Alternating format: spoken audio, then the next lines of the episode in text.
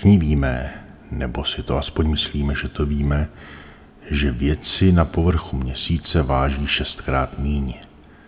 Pokud vážíte 60 kg, na měsíci to bude 10. A pokud vážíte 120 kg, tak na měsíci budete vážit 20. Otázka je, kam zmizelo těch zbývajících 100 kg. 100 kg nemohlo nikam zmizet, protože když přiletíte zpátky na zem, zase budete mít svoji původní váhu. Těžko lze předpokládat, že těch 100 kg vysí někde ve vesmíru, čeká, až se budete vracet z toho měsíce a někde se k vám připojí, pravděpodobně při sestupu do atmosféry, ale tak to není. Celý problém je skrytý v tom, že my sice říkáme hmotnost, ale ve skutečnosti mluvíme o úplně jiné fyzikální veličině. Světe div se, ale co na Zemi váží 60 kg, tak má 60 kg hmoty i na měsíci.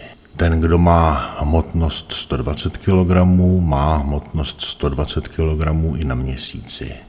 Ale pokud se postaví na váhu, tak změříme jiné číslo. Důvod je jednoduchý, protože váha, míněno taková ta osobní třeba, ta nezjišťuje hmotnost jako takovou, ta zjišťuje její projev zjišťuje tíhu neboli sílu, jakou vaše hmotnost působí směrem k Zemi. Klasické váhy jsou buď to s pružinou nebo se závažím, které je kalibrované. Moderní elektronické váhy mají v sobě senzory, které snímají deformaci nebo tlak. A protože na Zemi je všude plus minus stejné tíhové zrychlení, tak docela dobře můžeme předpokládat, že výsledná tíha je přímo uměrná hmotnosti tělesa. Ovšem pokud je tíhavé zrychlení jiné, jako třeba na tom měsíci, tak tíha neboli síla, kterou těleso působí na podložku, je menší.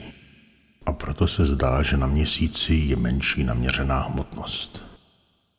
Ovšem, tak to úplně není. Na měsíci je pouze jiná naměřená tíha. Hmotnost zůstává stále stejná. A perlička na závěr, když si vezmete sebou na měsíc rovnoramené váhy se sadou závažíček, tak naměříte hmotnost stejnou jako na Zemi.